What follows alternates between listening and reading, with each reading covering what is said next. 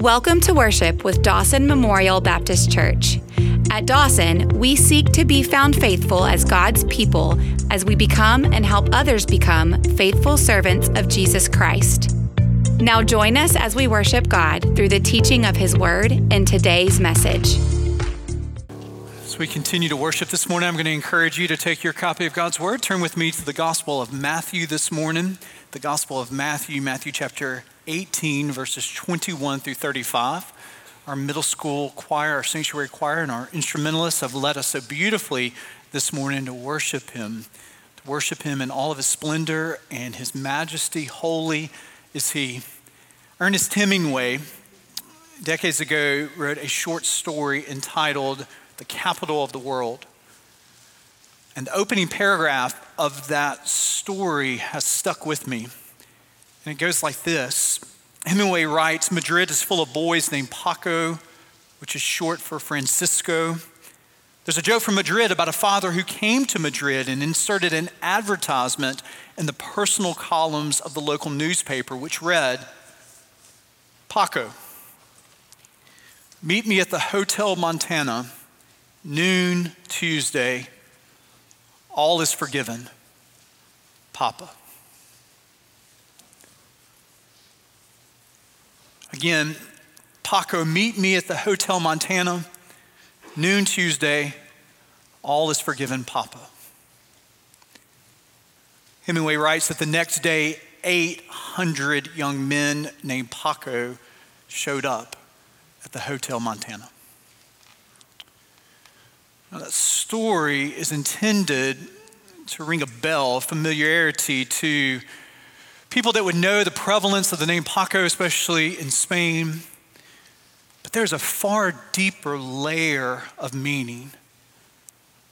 It's a meaning of how many are seeking, how many are longing, how many would, would love just to hear one sentence, three words, all is forgiven. How many Pacos are in our midst? How many sons or daughters longing to hear the words of a mother or a father, all is forgiven? How many co-workers, neighbors? How many brothers and sisters?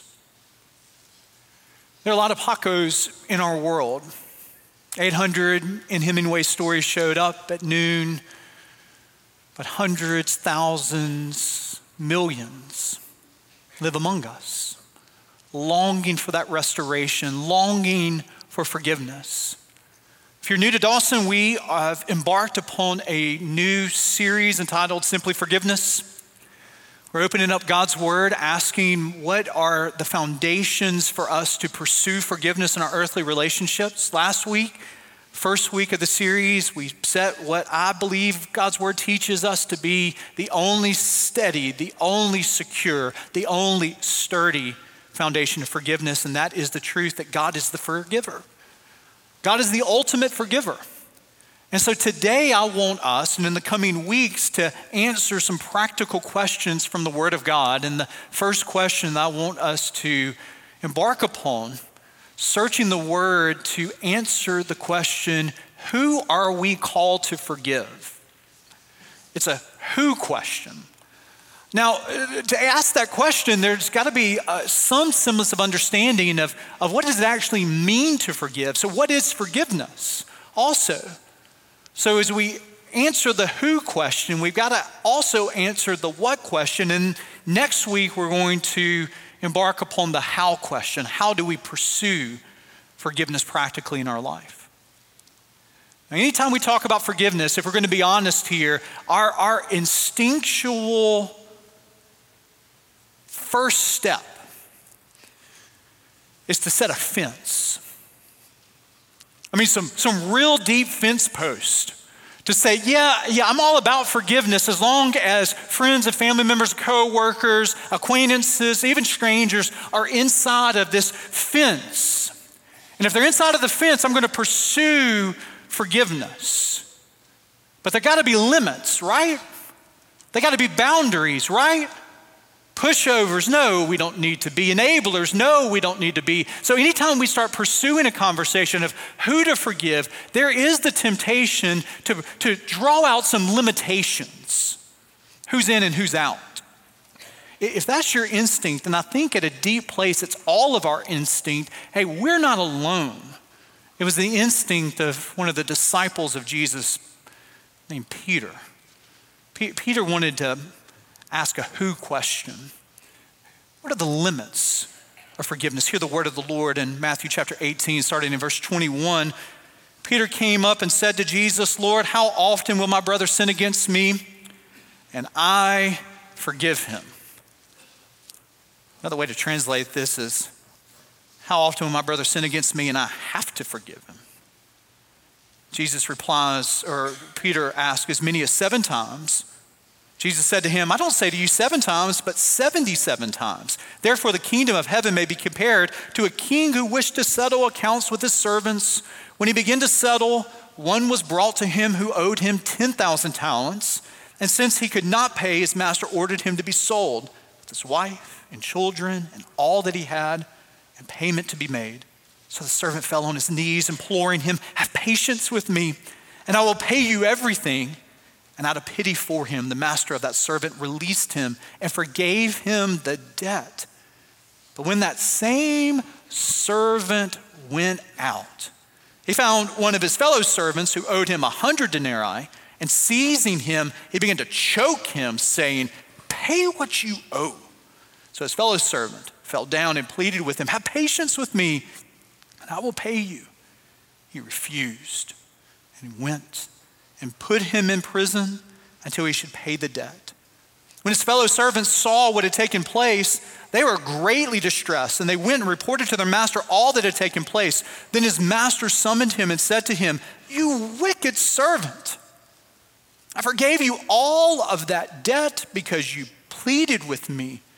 And should not you have had mercy on your fellow servant as I had mercy on you? And in anger, his master delivered him to the jailers until he should pay all his debt. Verse 35 So also my heavenly Father will do to every one of you if you do not forgive your brother from your heart. This is the word of the Lord, a difficult word from our Lord is birthed out a very straightforward question that Peter has, and it is a question that has a background to it. Peter's asking the question Lord, if someone crosses me seven times, do, do, I have an exemption from forgiveness once we get to the eighth and the ninth and the tenth time? Now, it's easy for us to think that Peter is just drawing a random number out of his head to be able to see what the limitations of forgiveness are, but you would, you would misunderstand and mishear this parable and Peter's question if you don't understand that floating in the background of Peter's question is a rabbinical teaching that is contemporaneous to this actual parable. So you have Jewish rabbis, not those that, that we see in the Old Testament that give us the Word of God, but drawing upon the Old Testament and teaching teaching the people of God in Jesus' time how to actually practically live out things. So it's floating around that three strikes and you're out. Now, they wouldn't say it that way, but they would say that you would forgive a person until they get to the fourth time, or the fifth time, or the sixth time. So, Peter, what does Peter do? He takes not three strikes and you're out, but actually he doubles it, more than doubles it. He says, Hey, Jesus, I know you know the teaching that if we get to the fourth and the fifth time, we don't have to pursue forgiveness here. So I'm wondering, is seven enough? Now, seven is not a random number here. You know this walking through God's word that seven is the number of what? Completion, perfection, fullness. So Peter is thinking maybe seven is that number that then, if a person has wronged a person to the eighth time and the ninth time, the tenth time, they're outside of the fence of forgiveness. They don't have to pursue forgiveness. And what does Jesus do? He responds with another number in the English Standard Version, which is our Pew Bible and the Bible that I've just read from and what you see here. Jesus responds with 77 times. Now, lest you think Jesus is just drawing a bigger fence with a fence post further away, and then once a person gets on their tally of wrongs and sins and injustices, once that person gets to 78, they are able to say, oh, yep, you're outside of the fence, the fence of forgiveness. What Jesus is doing is he's saying, You say seven, and I'm just going to say 77, a number of absolute completion, perfection, fullness. You know what Jesus is doing here? He's not talking about the number. He is saying you are called to radical forgiveness, almost a, a, sort of toy story, to infinity and beyond. We are called to extend forgiveness. Jesus is a master storyteller. He could see probably the gaze look in Peter's eye, thinking to himself, Really? Jesus, really? 77 times? Jesus says, There's a, there's a king, and that king is owed this debt by one of his servants, and the debt is 10,000 talents. Now, we're reading through the currency here, and it is very difficult for us to, to feel the weight of 10,000 talents. We need a little bit of conversion, uh, a currency conversion. Right here, we need to talk about what 10,000 talents actually represented. Talents, the highest currency in the Greco Roman world. So to get one talent, one talent, you have to have 6,000 denarii. And if you have 6,000 denarii, that to, to get one denarius, that is a day's wage. So let's do the calculations here. If a servant works 300 days a year, that servant is going to have to work 20 years to get to one talent. I remind you, how many talents does this servant owe? 10,000. So, doing the math here, this servant has got to work 200,000 years to be able to pay back his wages. Church, this is absolutely monopoly money here. This is Mark Cuban monopoly money conversation here. So Jesus is, is, is saying, in, in our language, here's a servant, he owes billions and billions and billions and billions of dollars. And of course, the servant can't pay it. Here's the consequence he and his family are going to be sold into slavery here. The servant begs for his mercy. The king, in this moment of great empathy, shows him forgiveness doesn't throw him nor his family into prison, but he owns the debt, this incalculable debt of 10,000 talents. So, that same forgiven servant, we don't know if it's just the next day or around. This next servant, this same servant is walking around, and guess what? He sees someone that owes him money. Is it 10,000 servant or 10,000 talents that, that he is owed? No, it is in this parable 100 denarii. That is not insignificant, but nothing compared to what he owed the king. That's about three months' wages here. So we have the same conversation. This servant in verse 28, he goes and he chokes the person that owes him the money. He begins to rough him up. We hear the replaying of the very same words that the servant said to the king. This person that owes the forgiven servant says those same words here Have patience with me and I'll pay you everything. And instead of those words sort of ringing with this resonance, oh, yeah, I just was forgiven this incalculable debt, he's harsh, bitter, and ultimately, the one who is forgiven doesn't forgive, throws him into prison. It just so happened to be that there were some fellow servants that had overheard the king forgiving this man his debt, and now the forgiven servant is, is throwing this other person in prison, and in essence, they tell on him to the master Hey, we heard, we saw, you need to know. And so the king calls him back in. Verse 32 You wicked servant. Forgave you all that debt because you pleaded with me, and should not you have mercy on your fellow servant as I had mercy on you? Jesus' parables oftentimes end with sort of this open ended nature to it. The church for 2,000 years wonders exactly what's the punchline of the parable here. In this parable, none of this is left to our imagination. Verse 35, Jesus says, So also my heavenly Father will do to every one of you if you do not forgive your brother from your heart. This is the word of the Lord. It's a difficult word from our Lord. But here's the truth the truth that resounds in this parable is that a forgiven people are called to be a forgiving people. You can't run from this.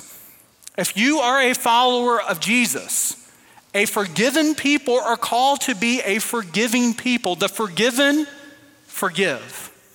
Jesus tells this story to sink into the soul of Peter. We, through the power of the Holy Spirit, overhear this story and it sinks into our soul. We, we want to erect our fences. Is it seven? Is it 10? Is it 20? When do we get to the limits? We don't want to be pushovers. We don't want to be enablers, all of this. And then we miss the point of the parable, which is that God forgives incalculable debts.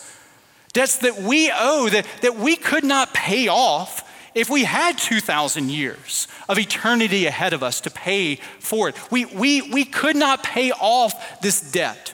And so, God, as the king, God, as the master, he looks upon us and the debt is paid. It is paid not through your good intentions, not through your remorse, not through you saying to the king, I really wish I had done something different. No, that debt is paid by the blood of his son by the sacrifice of Jesus. So, God the Father, He doesn't ignore our sin, He doesn't ignore injustice, He doesn't ignore wrong. It has just been paid in full by someone else who actually has the currency of perfection to pay for our imperfections. There's actually someone who can cover our incalculable sin debt. And if you, by faith, have received his forgiveness, you, my friend, have received more than this servant in this parable could ever dream of receiving. This is good news.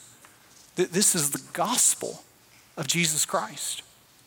And as we have been forgiven, we as disciples then are called to pursue forgiveness as Ephesians chapter 4 verse 32 we pursue forgiveness as God in Christ forgave us. But here's the problem what does this look like? Oftentimes, when we start talking about forgiveness, we, we, we, live, we leave it in the stratosphere of just sort of the hypothetical. We, we leave it way high up. We talk about forgiveness as if everybody understood exactly what we're called to do and exactly what this looks like. But we need to wonder to ourselves what practically does this mean for my life and, my, and your life here? How do we actually pursue forgiveness? And to do that, sometimes we've got to clear out what forgiveness isn't. We've got to do some dirt work to be able to erect a definition from the Word of God of forgiveness that, it, that, that, takes some of, the, some of the, the wrong things out. So let me just give you a couple of those. What forgiveness is not. Forgiveness, my friends, is not approving of one's sin. Forgiveness, church, is not accepting as okay, ignoring, or justifying someone's sin. It is not approval of, nor is it acceptance of.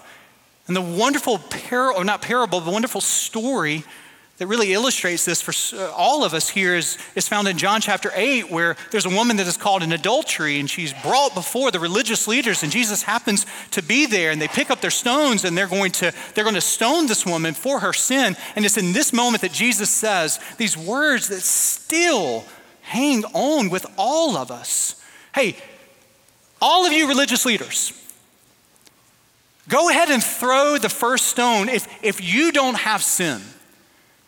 And so this woman is bracing for the stones to come to her and the sound of what it's going to be like for these stones to pelt her flesh. But instead, she hears the stones dropping to the ground one by one from the oldest to the youngest. And it's in this moment, I, I cannot wait. I don't know if we got footage of this. I don't know if we'll get to heaven and be able to see exactly this moment, but it's got to be one of the most tender moments in all of Scripture.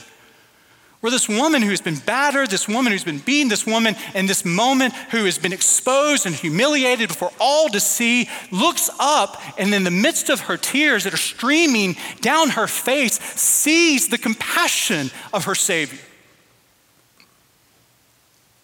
Where? Are all of your accusers.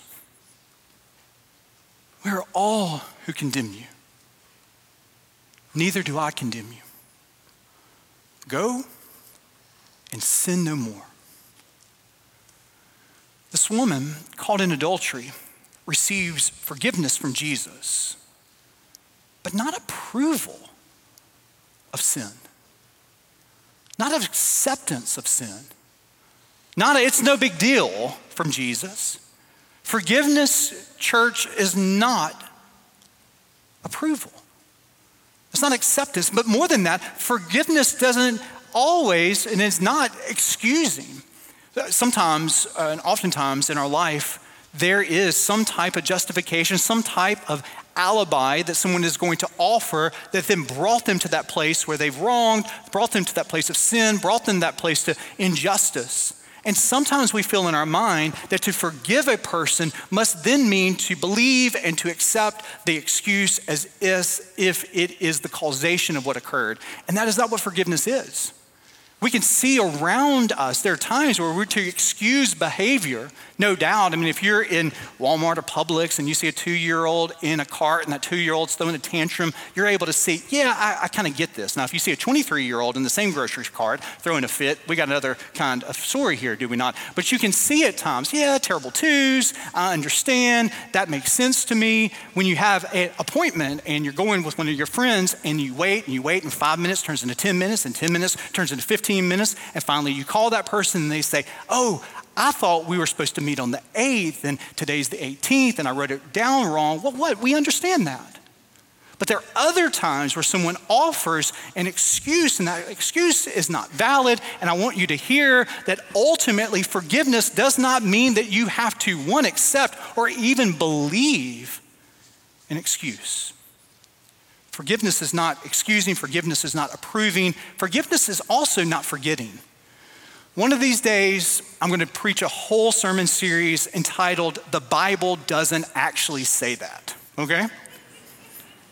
And I've got, I don't know all the messages that I'm going to, to preach on, but certainly I'm going to have one on, hey, follow your heart. I'm sure I'm going to have a message on God will never give you more than you can handle. You know, these things aren't actually in the Bible. And another one is certainly going to be in this series of messages that is going to be entitled Forgive and Forget.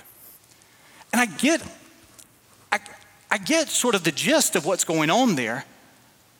I understand the motivation behind that. Don't be paralyzed by a wrong or a sin or injustice. Take steps forward, move through, move forward. I get how someone could look at Hebrews chapter 8, verse 12 God will remember our sins no more and feel as if God has some sort of divine amnesia. Of course, He doesn't. He knows full well what we've done. And a part of the forgiveness of our sins from God is every last one of our sins were paid for fully upon the cross. God doesn't forget these things, they're just paid for. And He throws them into this endless sea of His grace where our sin doesn't get the last word. And if we think that the only way that we can forgive someone is to fully forget what occurred, we're living in a place of impossibility for the vast majority of us. We'll never take steps forward in forgiveness here. The, the beautiful offer of the gospel is something deeper than forgive and forget. The beautiful truth of the gospel through the power of the Holy Spirit in you is that through the Spirit of God working through us and in us, we actually can move to a place where we can begin to forgive those things that we will never truly forget. We won't forget them on earth, and I'm not sure we're going to forget them in eternity. But we are able, through the power of the Spirit of God, to move forward to where those scars do not get the first, nor the last, nor every word of our life. I was in the eighth grade. I was playing basketball, middle school team. I drive in, going up for a layup, and the defender's elbow catches me in the forehead, and that elbow won the match. Fall back on the ground, blood is going everywhere. They cart me off, take me to the ER, and they stitch me up. Next morning, I'm getting ready to go to school. Eighth grade again, very conscientious of all that an eighth grader would be conscientious of. And the only thing that I can see as I look into the mirror is what? There's stitches that are just glaring. That's all I could see. The next week, approximately, I get the stitches out, I'm looking in the mirror as I get ready. All I can see is this wound, this scar. I don't know how it was, but, but months later, probably, I, I could get ready and I would still see it, but it was beginning to heal.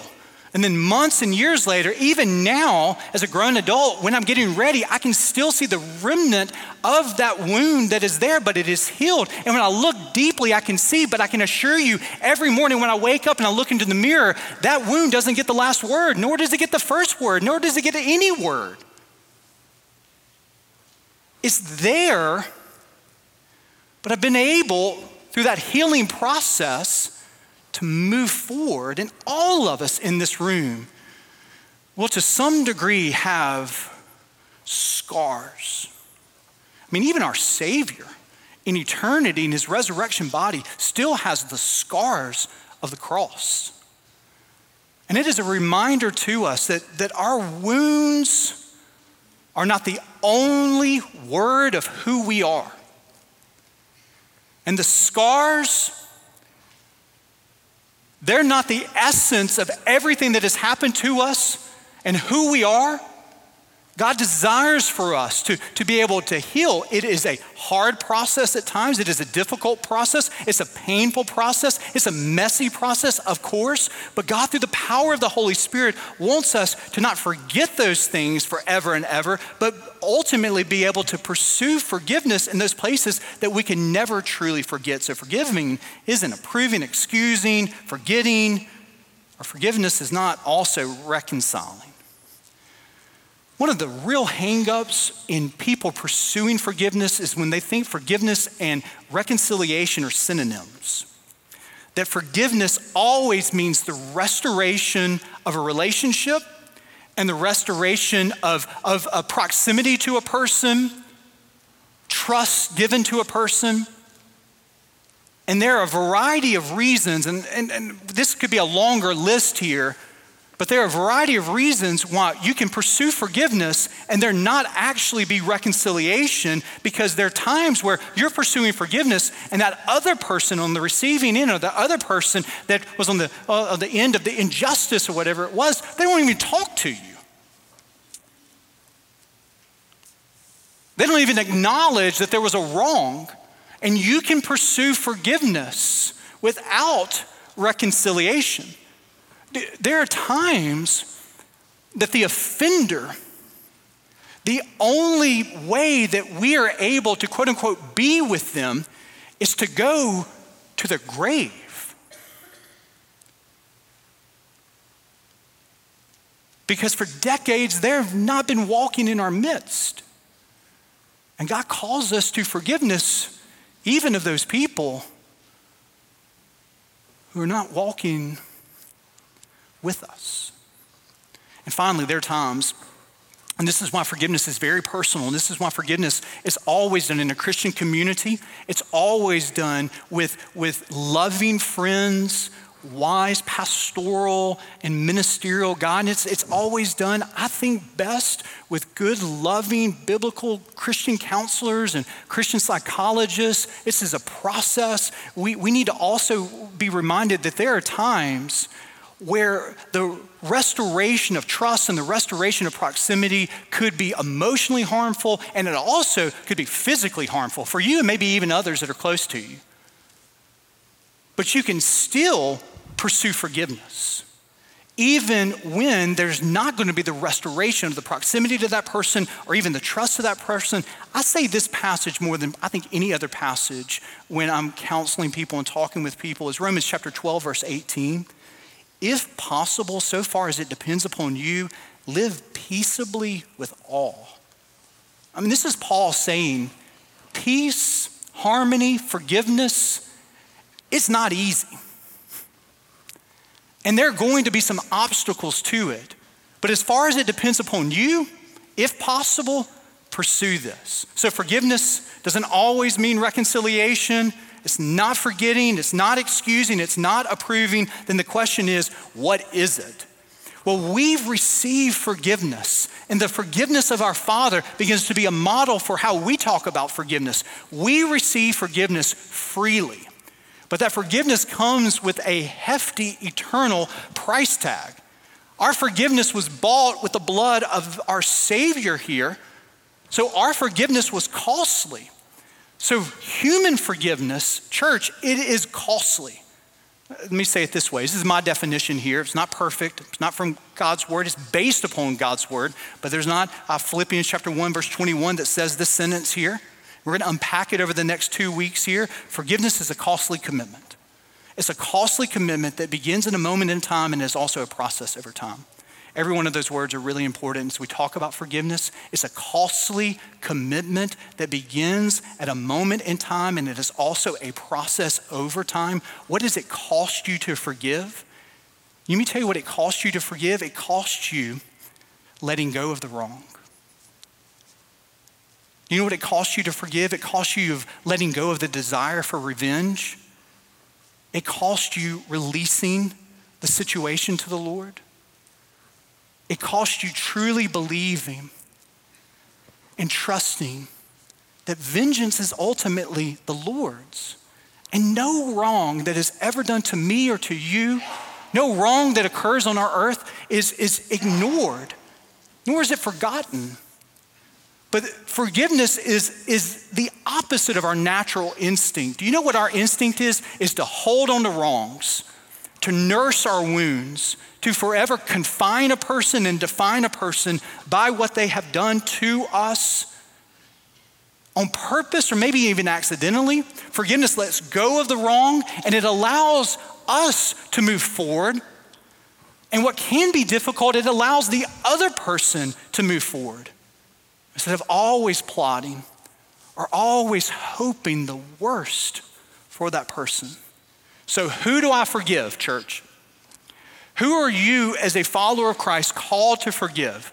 You, you know what the Word of God teaches us? That we are called to forgive those people who have wronged us. We are called to forgive those people that we might not like. We're called to forgive those people that we don't feel deserve it. And you know, we are called to forgive those people that we don't feel like forgiving. Forgiveness is not a feeling, my friends. It is a costly commitment. It is a decision in time, and it is a commitment over time. So, who are these people?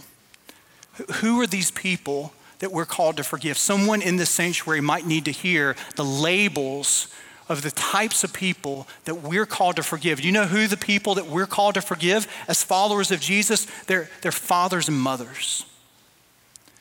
That's who we're called to forgive. Do you know who we're called to forgive? Sons and daughters. Do you know who we're called to forgive? Son in laws and daughter in laws. Do you know who we're called to forgive? Father in laws and mother in laws. You know who we're called to forgive? Neighbors. You know who we're called to forgive? Co workers. You know who you're called to forgive? Church members who maybe sit in a Sunday school class with you or sit on a pew with you. You know who we're called to forgive? Spouses. Do you know who we're called to forgive? Exes. Do you know who we're called to forgive? Strangers whose years ago we, we never knew their name, and now for all the years that we have, we'll never forget their name. We're called to forgive those kinds of people. You know who we're called to forgive? We're called to forgive those people who have passed on. You know who we're called to forgive? We're called to forgive those people who are walking in our midst. Do you know who we're called to forgive? Yourself. Yourself. Do you know who we're called to forgive? Everyone. How do we do this? Is this hard? You better believe it. Do we really want to do this? Most often not. But we were reminded is there anything too hard for our Lord? Who? Same time, same place right here, we'll open up God's Word and ask how. Let us pray. Thank you for joining us today. To learn more about our family of faith or to learn how to become a follower of Jesus, please visit dawsonchurch.org. Until next time, may the grace of the Lord Jesus Christ and the love of God and the fellowship of the Holy Spirit be with you all.